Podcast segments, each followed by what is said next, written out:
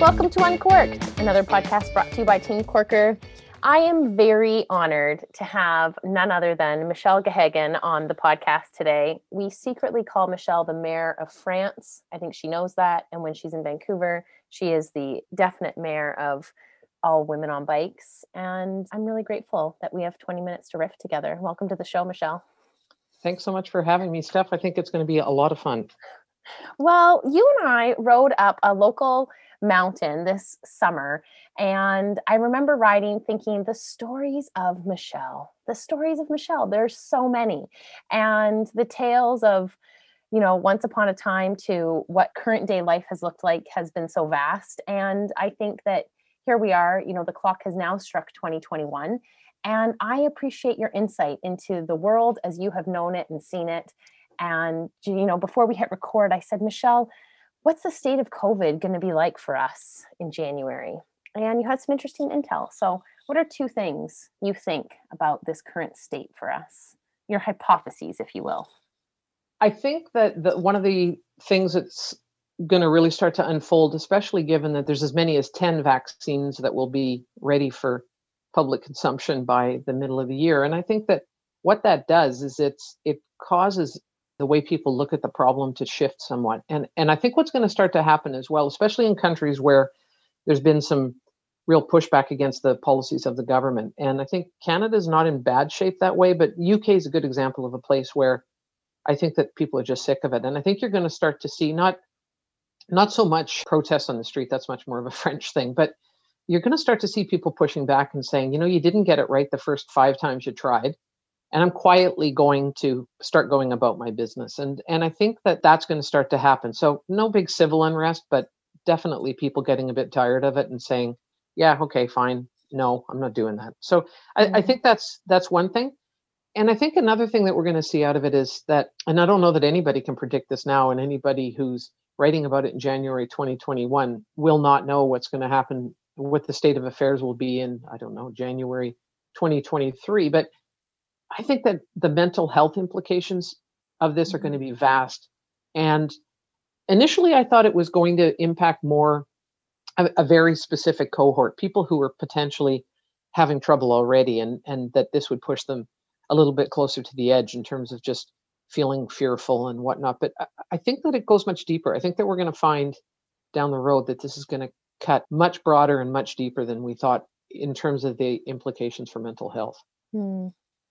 Well, I don't think you're wrong. I mean, nothing really is a surprise after all that 2020 brought. And yet, in many respects, I think we can look back and say, who would have ever thought this year? And, you know, you say 2023, but I can't help but keep it personal to you and say, if you were to look back even 10 years in your career and what you were up to in life, would you have thought that the path that you were on would have taken you to starting France bike rentals from Vancouver no, I you know it's it's an interesting I thought about this in a way that I don't normally because who does as I was getting ready for this conversation with you. And and I think that uh, no, I would never have predicted it. And at the same time I love that I've been blessed with the opportunities that I have been and that I you know in fairness grabbed them when when they presented themselves. So you know I practiced law for a long time in in Vancouver and probably 20 years a bit more and was blessed to have amazing clients, entrepreneurs mostly, a lot of people in the film and television business. Mm. And then an opportunity came along in 2006, and, and it was a, a guy that I knew and didn't know super well, but he was really on a roll. And what he did or what he does is finance junior public companies. And he said, You know, we've got a number of companies here, and would you consider sitting on some of the boards? And I was still practicing and had my office down in Yaletown, and I was starting to get a bit bored because there's only so many times you can do the same agreement over and over again. And the timing was actually, in retrospect, quite perfect. And he said, We'd like to see you get more involved in the business, in the companies we're taking public, and start by sitting on the board. Well, within six months, Steph, I didn't have a law practice anymore. I had essentially given my law practice to a couple of very close friends who continue to practice to this day. And it was the best thing that ever happened. And within probably six to 12 months of that happening, we opened an office in London and I moved to London. And that was a place that I had always wanted to live. And I had Mm. spent some time there, but it never loads. And and off the back of that, then came there's this area in Provence that I've been going to forever since even before I started sitting on these public company boards. And being in London gave me the opportunity to get there more often because it's a Mm. really an hour and a half flight from Heathrow to get there. And so I started going more and more often and ended up having a house there. Before I had sort of gone and stayed in this one area, but then ended up with a house there. And from that, I got deeper and deeper into the cycling community there. And in 2014, we started France Bike Rentals because we felt there was an opportunity to do something cool with high-end uh, premium bike rentals that had that hadn't been done. And we saw more and more of the people that were coming to the area, and we're at the bottom of a very iconic cycling climb called Mont. Ventoux, and and we saw more and more people coming for events and renting villas and just wanting better bikes than were normally available. And even to this day, the bike rental business tends to be made up of bike shops with four bikes in the back that are all different brands and all different ages and different sizes. And you're lucky if you find something that works, and it probably doesn't. And we took it in a completely different direction and ended up with being the uh, partner for Ironman through all of Europe and, and a bunch of other race series. And ASO, the company that owns the Tour de France, we did all their special events like the Etape du Tour, which is the fondo essentially that you ride one of the stages of the tour. Stages. So Yeah. so that Well- all came together in a reasonably short period of time, actually. Well, a reasonably short period of time, an exciting period of time. As you said, I mean, in six months, arguably you could say your life changed and this trajectory that you were on quickly became that over in London, a practice given to some dear friends. You know, you've certainly changed the lives of many people who have had access to bikes because of you, and also, you know, your tour guideness of making it a destination to climb onto with you. And the joy in having this conversation is that out of the dirt and out of not even always tough times, just changing times come Mhm. some unpredictable you know life experiences life happenstances that say look where i am. And in many respects you can say it's brought you right back home and here you are in vancouver. Yet it's it's the sense of knowing what to grab and what not to grab the sense of adventure that says i'm going to say yes. And upon a new year when the clock strikes january we like to look at life and say what do i want to be different? And what do i want to stay the same? And what am i willing to do to create something that's different?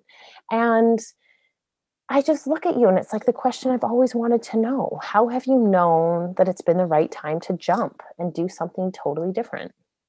I wish I knew the answer to that. I think I honestly do because it would make me feel like I had more uh, personal insight than I probably actually do. But it's uh, it's a it's a funny one, and I think for me, it's never been about money. So I think maybe for me that's been an important part of it. You know, be comfortable and that sort of thing. But it's never been ever solely about money, and it's been about adventures. It's been about meeting interesting people. It's one of my favorite things about the cycling business, and I always say that obviously the public company uh, business is much more lucrative than the bike business. And at the same time, I've ended up meeting a whole new array of people that I absolutely adore Mm. and feel like my tribe. And at the same time, can't do anything other than to say 1 million thank yous to the guy who walked in my office in 2006 and asked me to join that team. Shout out to him, Wayne Tisdale. He's a fantastic guy who gave me all sorts of opportunities that I'm not sure I would have had any other way. So, mm-hmm. yeah, there are some strange little sliding door moments in life where, yeah, you got to be prepared to say yes when the opportunity presents itself. And I guess I've been lucky enough to have those opportunities present themselves and be brave enough to take them. Yeah, absolutely. It's really fun to talk about adventure and to talk about being brave. One of the bravest things you might have done is endured 2020 when no one was renting bikes and no one was traveling to France and none of the events were taking place. And so, without taking a turn to a sad route, I think there is also a lot for us to learn from you about navigating what was 2020 and how did you do it? Well, you know, in terms of the bike business, you're absolutely right. It's uh, was horrendous on a bunch of different levels. The fact is that we navigated it through we sold off some of the bikes in the fleet, and that was actually okay because they were older bikes that probably needed to go anyway. And we used that to pay the bills and keep the lights on and whatnot. And without the, the French government was very supportive of tourism because tourism is so important to the country. Mm. And we qualified as a business in the tourism sector. And so we were able to bring some of that support on board and a really a fantastic team of people who hung in there with us when there wasn't much going on. And the we have uh, we also have a shop an actual physical shop right at the bottom of the Ventoux and that thing kind of managed to tick over in 2020 okay because even though people weren't coming from far away people from continental europe were still coming and and we managed to make that work in 2020 by just being a bit smarter about you know our buying and that kind mm. of thing so you know we've got there in the end is it a perfect scenario? No but we consider ourselves pretty lucky that that we've been able to weather the storms. There's lots of people that aren't going to make it through and at the same time without sounding like a complete cliche out of all that crisis does come opportunity and i think that 2021 is going to be full of opportunities for people who again kind of what we were saying before are prepared to sit up straight, have a look around, keep your eyes open, and jump when the time's right. I think there will be some interesting opportunities that come out of 2021, and I'm looking at a few of them myself right now. Right. So we're going to keep those tucked into your heart for sure, but it's the lessons, and this is what I keep coming back to. It's like the le- lessons of Michelle, and if you're lucky enough to ride with Michelle, you get glimpses of them when you're on a bike.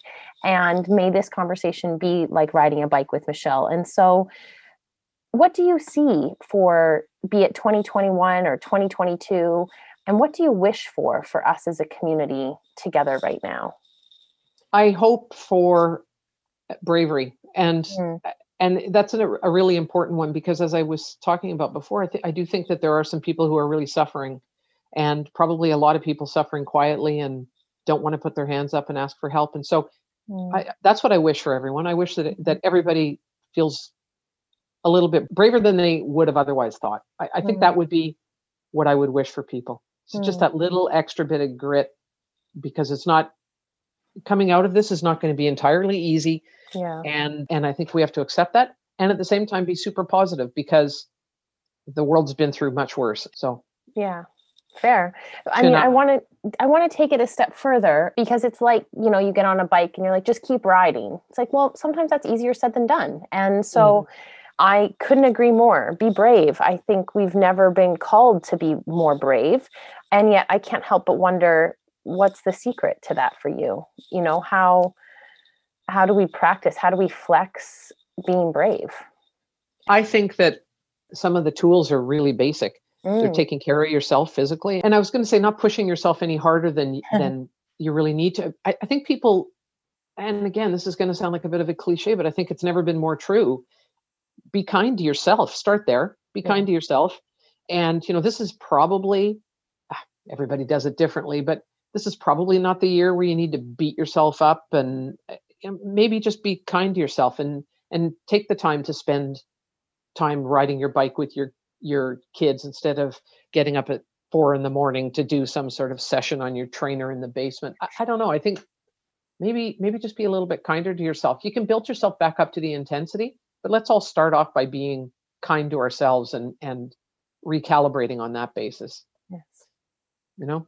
Oh gosh. Yes and and it's really beautiful because for people that know you they'll know that like these are not words that i thought would come out of your mouth all the time michelle and these aren't you know this is coming from the person that does know about grinding out sessions and grinding out you know the long hard stuff and to say the bravest thing we could do right now is take care of ourselves so that we can go out into the world and continue to be brave. And that might mean changing careers it might mean new, moving to a new place.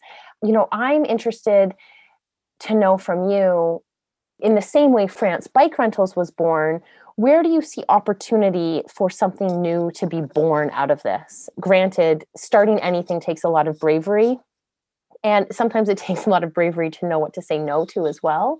Yet, if we take care of ourselves and we're kind to ourselves, and it is a year of opportunity, what do you see as those areas that, that could be born from this, Michelle?